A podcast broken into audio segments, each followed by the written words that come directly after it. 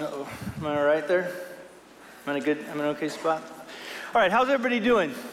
Doing okay this morning? All right. Can I get that table? I forgot my table. Oh, full service. Thanks, man. I take back all the mean things I say about you all the time. All right, well, welcome to Cornerstone. Glad that you're here. Um, we're going to be uh, opening God's Word here in a little bit. So if you have your Bibles, if you have your uh, phones, if you have your notepads, if you've got it memorized, man, that's great too. But we're going to be in the book of First Peter, so you can go ahead and turn there. We've been studying the book of First Peter, and specifically, one of the reasons that I was so excited to study this particular letter is because of the dynamic of how Peter starts off calling all of us, giving us an identity, helping us understand who we are as followers of Jesus. If you are a follower of Jesus, we are what are called elect exiles. Now, that term, and we've tried to kind of tease it out in different ways, but on one end, an exile is this one that this is not their home, this is not where we belong. Um, we know that we're here for a little bit of time, and so we know from an exile standpoint, again, this is not who we are, or, or excuse me, where we belong, or even kind of in, in some ways, I would even say this it's going to be just difficult. That's the other thing we're going to learn on the book, the book of First Peter. But the other thing he connects it to is this idea of elect, and then he springs forward on this idea of what it means to be elect. It's not just a term to be argued over like theological circles do, but it's a designation of explanation that before the foundations of the world, and this is the way it talks about it in this, is that every single one of us in here that know Jesus Christ, we were chosen not just to be one of his very own, but we were chosen, excuse me, the book of like Acts talks about in Acts 17, the very time and the place in which we would live. The very way in which we would interact, the struggles and the trials that we would experience, every last aspect and facet of life, when you think about it, God is designed in a very special, a very powerful way to not only reflect who He is, but calling us into it for that moment. This last year or so, 15 months, so often while I'll hear people say, you know, oh my gosh, like, what a terrible time to be alive, or, you know, however they're gonna frame it. This was the time that God put us in. We'll talk about how fearful we are for our kids in the future. Let me just tell you this I'm not fearful for them because whatever future is coming, God is there. So, in other words, again, when we talk about this idea of elect, he's talking about specifically not only choosing us and making us his very own, he, he talks about in like verse three that we have been born again to a living hope. We have been called sometimes even to walk through trials, but even the difficulties that we walk through, God has purpose in them. He's shaping us and He's molding us and He's transforming us into the image of Jesus. God has never in His entire existence felt like things were out of control. He was never wondering what was going to happen. Our God reigns supreme over all things. And so Peter really wants us to get that. Now, where we're going to go today, and I just want to kind of slow you down for just a little bit. We're going to, we're going to kind of look at this idea. Okay, so we are to be this group of people that to, is supposed to live as exiles, knowing that we have a future home. But the question now that Peter's going to start getting to is okay, but how do we live here now? What does this look like, right? Because we can't just check out. Like, we can't just pretend like nothing here. We'd have to go to like a monastery or a convent or, you know, something like that where we'd have to get away from things. But I don't believe we're supposed to disengage and just kind of wait for Jesus to come back.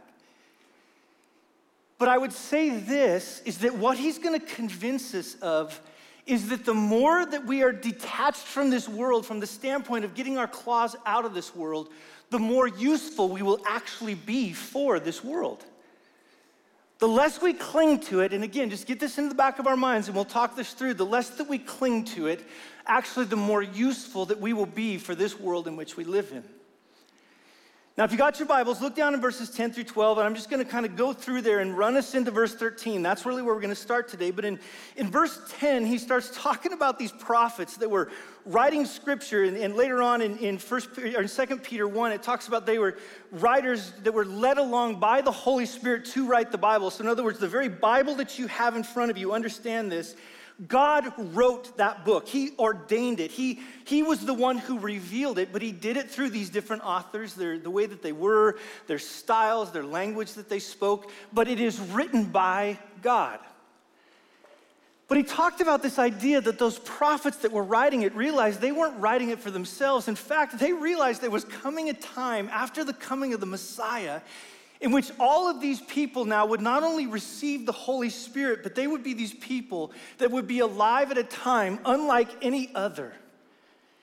And in fact, in the looking forward, I think this, I think they were going, oh my goodness, those people, do they understand how amazing it's going to be to be alive at that time?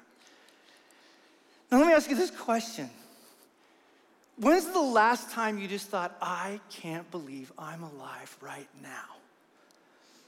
This is crazy. Because it wasn't only the prophets. If you look down in verse 12, even the angels were longing to look into these things. I mean, the angels are even sitting there going, No way, look at what God is doing. Look what's happening in this particular world. And so, what Peter's doing is he's wanting all of these to understand that even in the midst of their difficulties and their heartaches and the realities that they were facing, the very time at which they were born, the place at which they were at, the families that they were in, the moms, the dads, the kids that they were a part of, every last facet of it, this is a great time to be alive.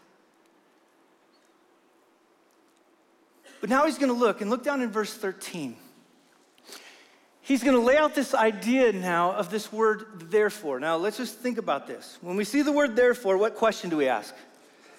What's the therefore, therefore? In other words, he's saying, based on everything that I've just said, now what he's going to do is he's going to say, I'm going to call you to live now a different life. Notice he doesn't call them to live this unique life before he first tells them who they are and who God is. But he's going to lay out three commands. And here's, here's what I want you to do I want you to look down in your Bible and I want you to kind of get ready because I want you now to go and study this for yourself because just because I say it doesn't make it true. We, we, we need to be studiers of God's word. We need to be like the Bereans were, that they were noble, considered noble minded because they studied God's word. But there were three commands that are going to become important to where we're going today. In verse 13, if you look down there, there's this first command to set your hope fully on the grace that's to be brought to you at the revelation of Jesus Christ. That's the first command. And we're going to talk about how this plays into everything he just wrote here in a second. His second command is found down in, in uh, verse 14, in which now we are to live these lives. He's going, to, he's going to call it this way. He's going to say, Become holy. It's actually not the word be, it's more of this idea of I want you now to become holy. That's the second command. And the final command is this idea of when he talks about now the way that we're called to live, is he's going to give them this command to live in such a way that you do so in the fear of God. So the first one has everything to do with this idea of setting your hope. The next one has to do with becoming holy. And the third one that he's going to kind of lay out for us has to do with this idea now of living a life that understands the fear of God. So let's start with the first one. If this amazing life we're called to, well, now how do we live this amazing life that He's called us to? Well, in verse 13, he says, Therefore, preparing your minds for action and being sober minded, here's the command set your hope fully on the grace that will be brought to you at the revelation of Jesus Christ. Now, if you've been here for the last couple weeks, you know this. I've been hammering hard on this idea of our future reality, of, of living a life in which we understand that this, this home that we live in is temporal, that all the heartaches, the difficulties, there will come a day in which this will all be gone. It'll be done. The grace that's coming with Jesus is this idea that the longing that every human being has, whether they're a follower of Jesus or not, this longing for the world to be set straight is the grace that's coming with Jesus Christ one day. It's the reality of, of this salvation that he spoke of. He is going to all, take all those things that have been wronged and he is going to set them correct. Now, from this, setting our hope in this, it's beginning to take all of our eggs and to put them in that basket because this world is a world that's coming to the end is that now he's going to lay out these two realities that start to happen to us when we, we set our hope fully on the grace to be brought when Jesus comes back. Well, here's the first one. The moment that you begin to do that, he says in there, is that you begin to prepare your mind, he says, for action. Well, what does that mean? Well, back in the day, dudes used to wear kind of dresses, kind of thing. Just go with me, okay?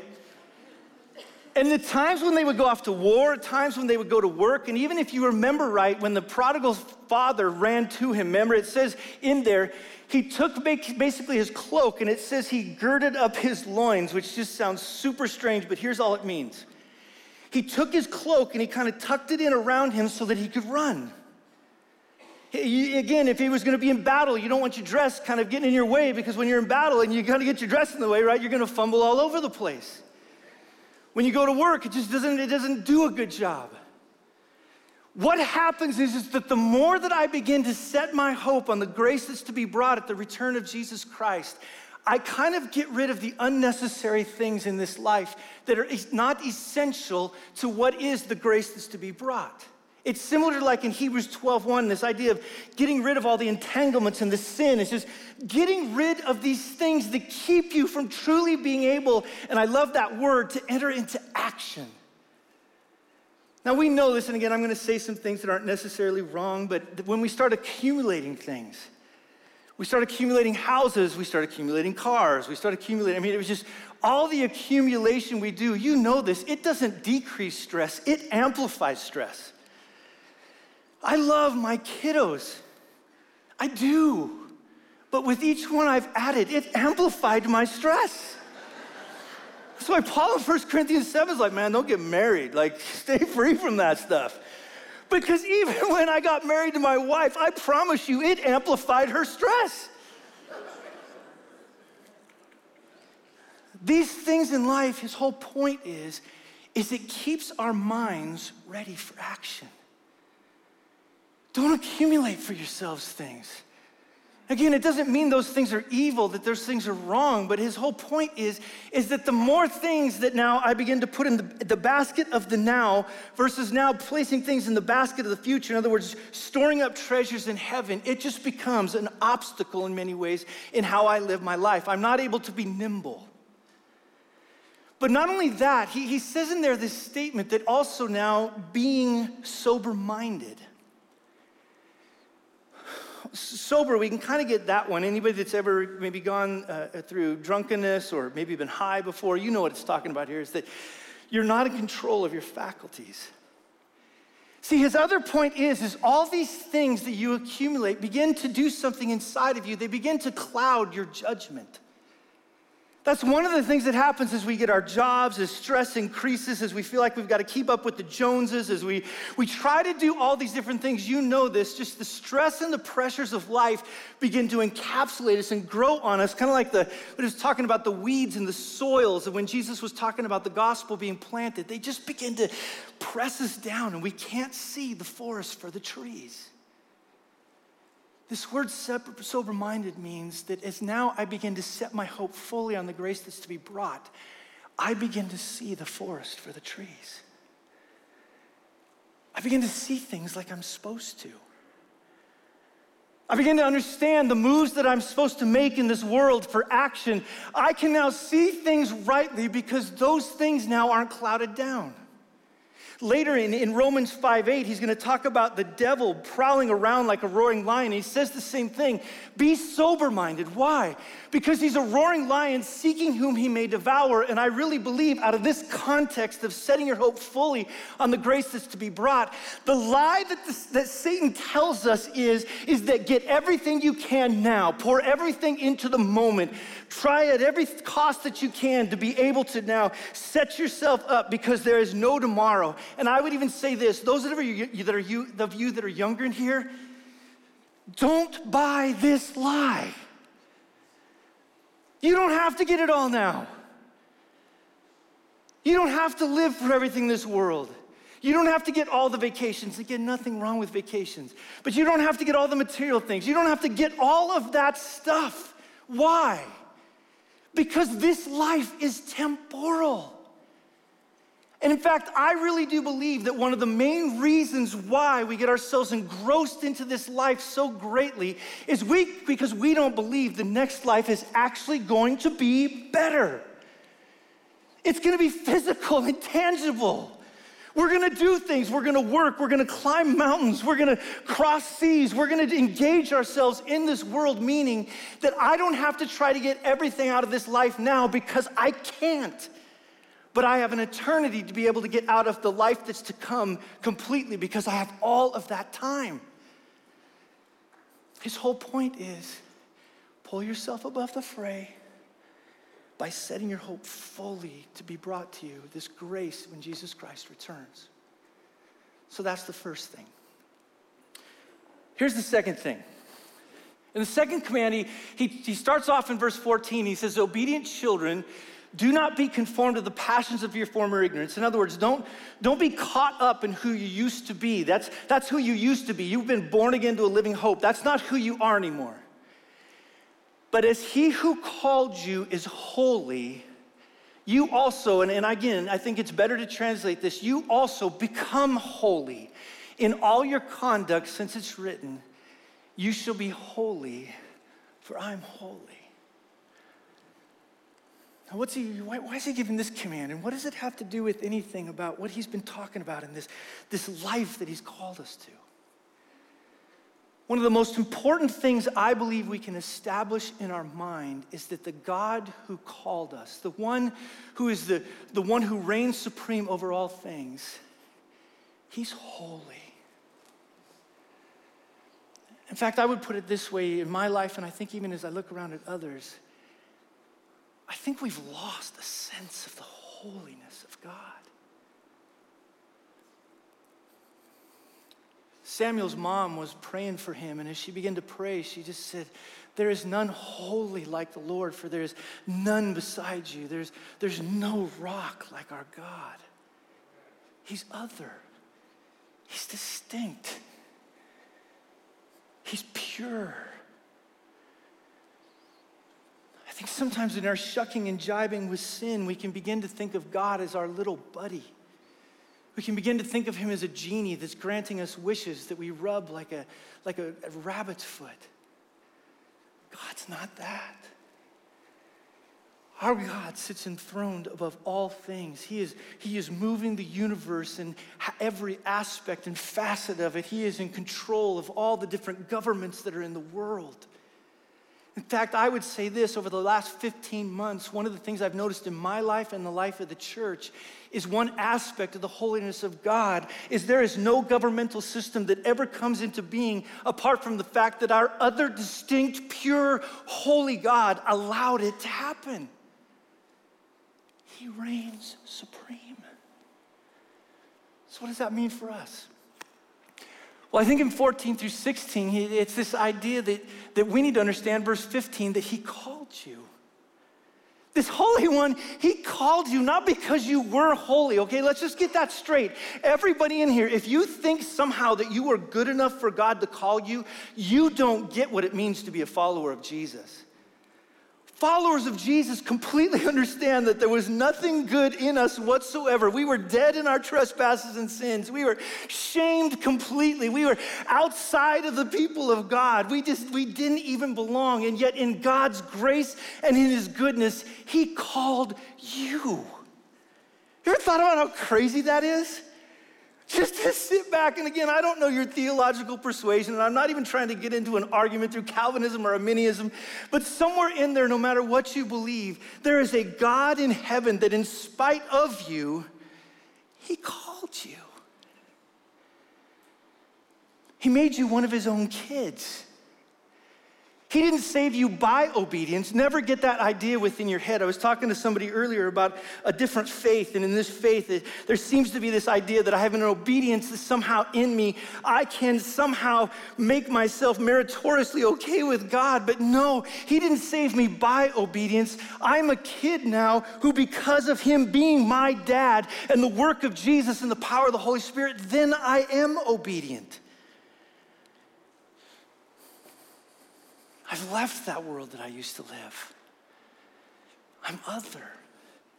I'm distinct. And I'm to become that.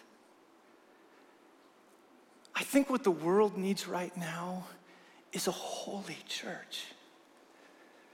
Not perfect. That's why I think this word become is so important. None of us in here on any level, yes, we are seen completely holy and good in God's eyes as He stands and looks upon us as His kids. But man, this week I gave complete testimony to lack of holiness in my life. And that was just this morning because my wife was gone and I had to get my kids ready for church.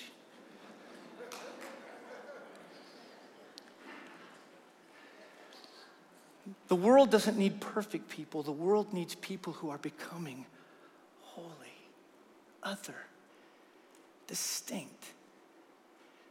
See, that word holy carries within it this idea of taking on the character of someone when I become them.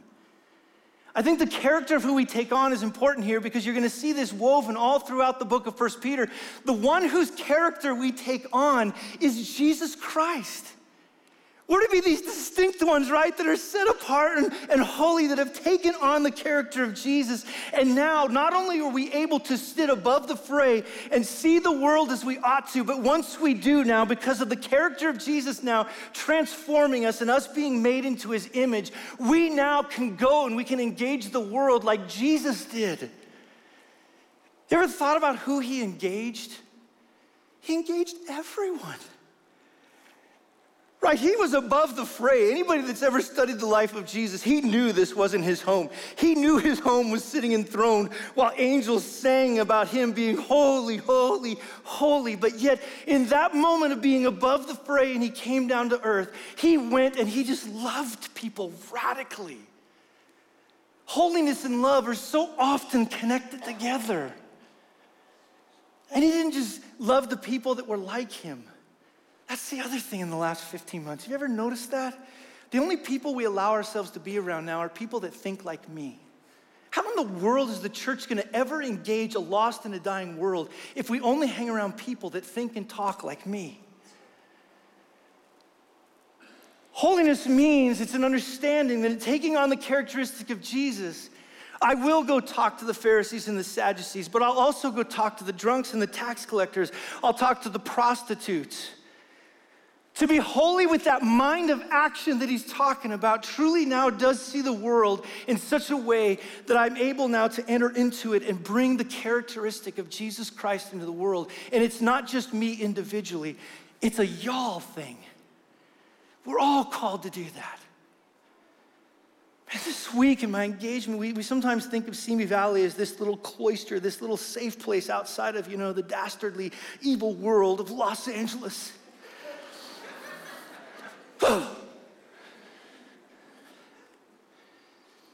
Simi Valley's broken. It's not holy. This community so desperately needs the lordship of Jesus, his holiness to come beyond, to come and bear upon it. Let me just say this, and that's us. That's who we are. But we need to see ourselves for who we are as ones who are becoming holy to engage the world. Now, here's the last one. Oops, I was supposed to do that and I didn't. 1 Peter 1:17. And if you call on him who's fa- who, him as father, who judges impartially according to each one's deeds, and here's our command, Conduct yourselves with fear throughout the time of your exile. Okay, this one is one I think we need to slow down for just a second here. Fear. Now, just for a second, think in your mind when I say the word fear, what do you think of? Okay, keep it yourself. Keep it yourself. Everybody, keep it yourself for now. If I give this a free for all, it's going to go chaotic. All right? So just, just yourself, just yourself. What do you think about when you think fear? Now, a lot of theologians, the kind of commentarians that I read, they really quickly wanted to make this reverence and awe. That live in reverence and awe throughout the time of your exile. And there's a part of that that's true. But have you ever read what happens when somebody stands before God? In the book of Isaiah, Isaiah stood before him and it says he fell to his face as though dead. And some people, well, that was the Old Testament before Jesus came in the giving of the Holy Spirit. Really, Revelation 1, John stands before the living Christ and in terror, he falls before him, and Jesus has to tell him, Get up. There's this side of it, and again, I think this is why Peter connects it. Not only is he our father, but look at that, he is a judge. Now, we're going to talk about here in a second what this means to be judged as a follower of Jesus. It's completely different than to be judged as not a follower of Jesus. But I just want us for a moment just to understand our God, who sits in unapproachable light, is not to be trifled with, He's not to be toyed with. In the book of Exodus, right, I, this is one of my favorite sections out of the Bible. It says, And God spoke these words. He's getting ready to lay out the whole idea of the Ten Commandments. And he said, I am the Lord you God who brought you out of the land of Egypt, out of the house of slavery. He's, in other words, he's saying, Do you understand who I am? And then he gives them the Ten Commandments, and look what happens at the end of the Ten Commandments. Now, when all the people saw the thunder and flashes of lightning and the sound of trumpet and the mountain smoking, now let's just be honest, if you would have saw that, Come on. Oh, I would have pushed you in front of me in a heartbeat, you know? Save me. It says, And they stood far off and said to Moses, You speak to us. We'll listen, but don't let God speak to us, lest we what? They knew what was up. This God was not to be trifled with. Now, watch what Moses says to the people. He says, Don't fear, which is strange. God has come to test you that the fear of him may be before you and that you may not sin. Don't fear him, but what? Fear. How does that fit together? I shouldn't have said fear him because in that idea, the idea is, is you're fearing the wrong thing. See, so often what happens is we begin to fear, uh, you know, what, what man can do to us. Some of us feared a virus. Some of us feared government overreach. Some of us feared the fact that we were going to have to be in the house for the same people for an extended amount of time without murdering them. Some of us, we just, we feared all kinds of stuff over the last 15 months. I think what God identified is, is that we feared a lot of things, but we didn't fear God. See, there's this reality is that the one that we fear most controls us. A, great book that I read once by Ed Welch, just a great book that lays out this idea that whatever we fear controls us the most. And when God is the one who fears us, oh my goodness, there's nothing greater than that. Because he's protecting us. That's the fear he's going to put into us not to do something. Let me, let me see if I can explain it using an illustration.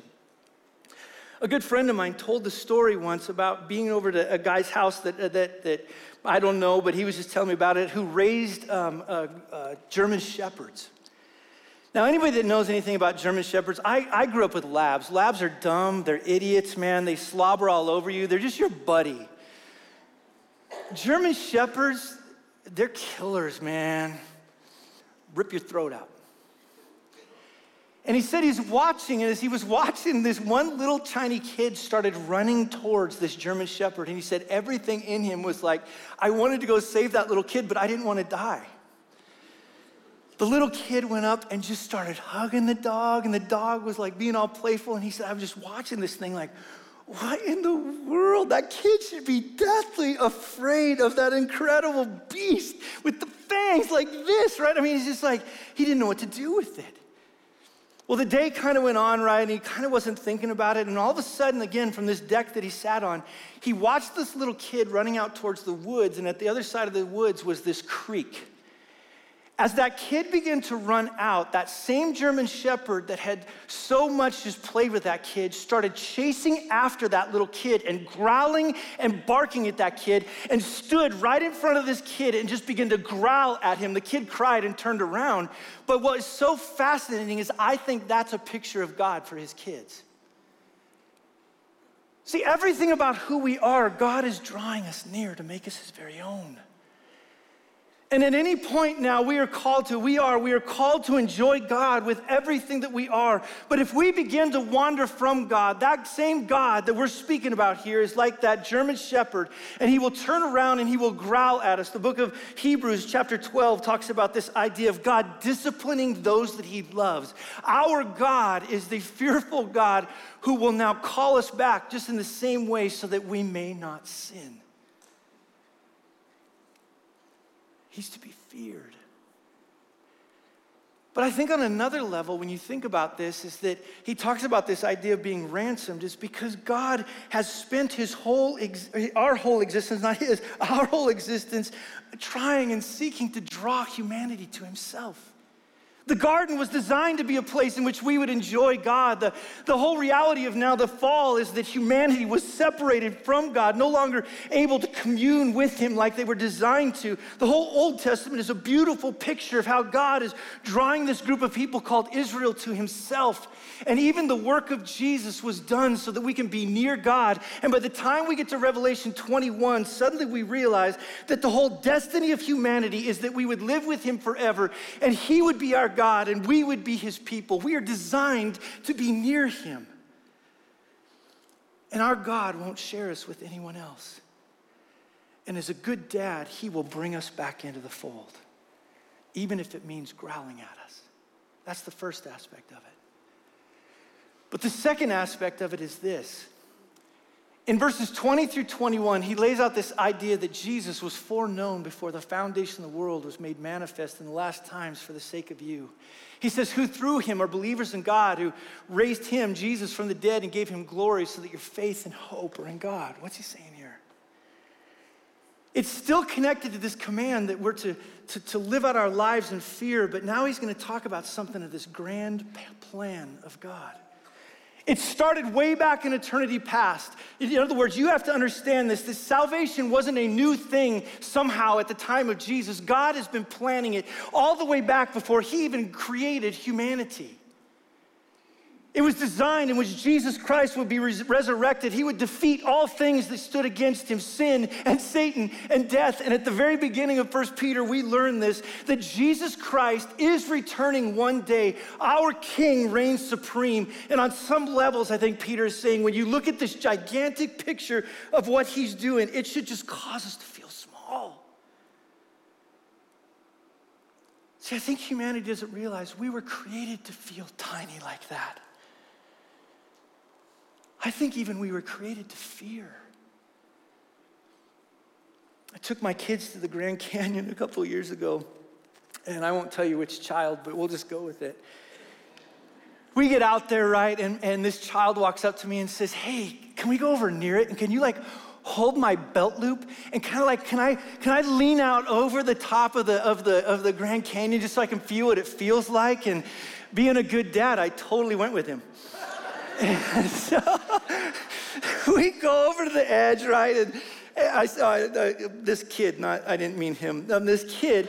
And um, so, anyways, this, my child, I, I grab my child's belt loop, right? And, and my child begins to lean way out over.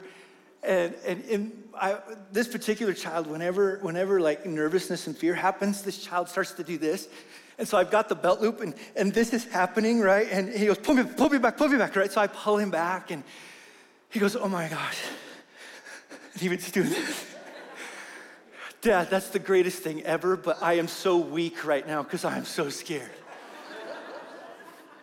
if any of you tell my wife that I did that with my child,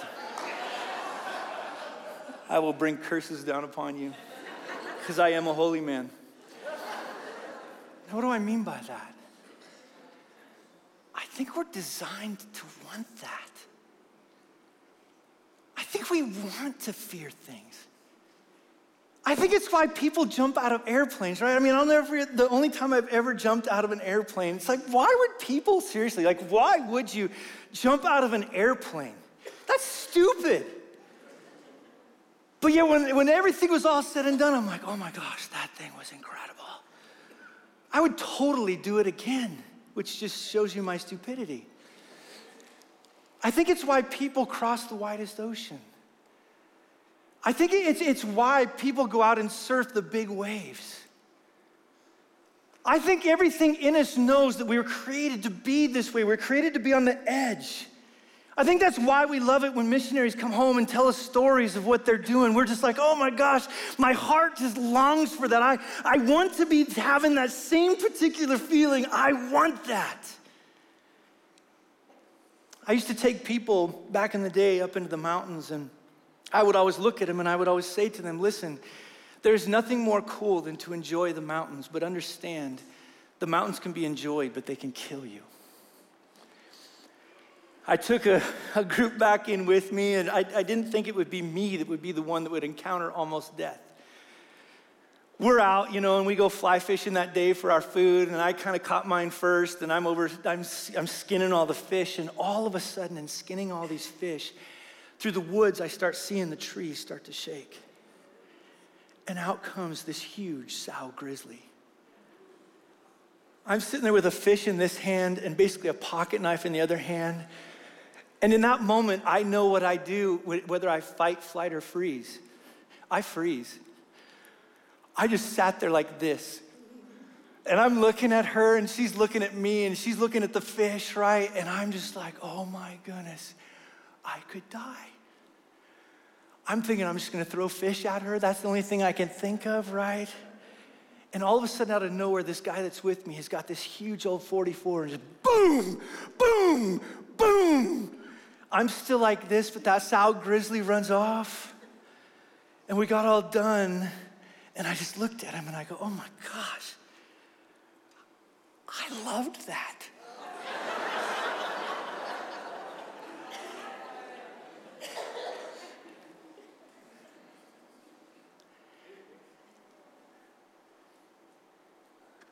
it can kill you, but we are called to enjoy it. When God designed humanity, let me just put it this way He is the mountain. And He designed us to enjoy Him. But never ever forget this He is not to be trifled with. He's saying to us, Look, yes, I have created this incredible plan for you. I have called you to it. This is the most incredible thing in the world that I've called you to.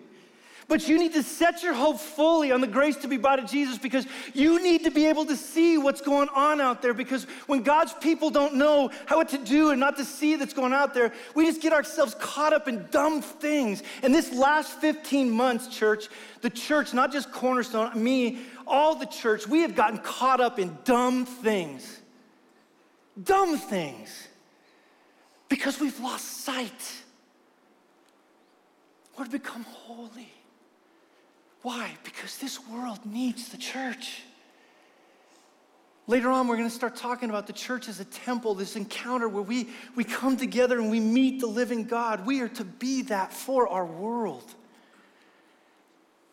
But I think also, don't you ever feel like the church has just gotten too safe? We're too safe. In fact, as I look around this room and I see so many different young people, I think one of the greatest reasons that young people are dropping out of the church is because the church is too coddled and safe.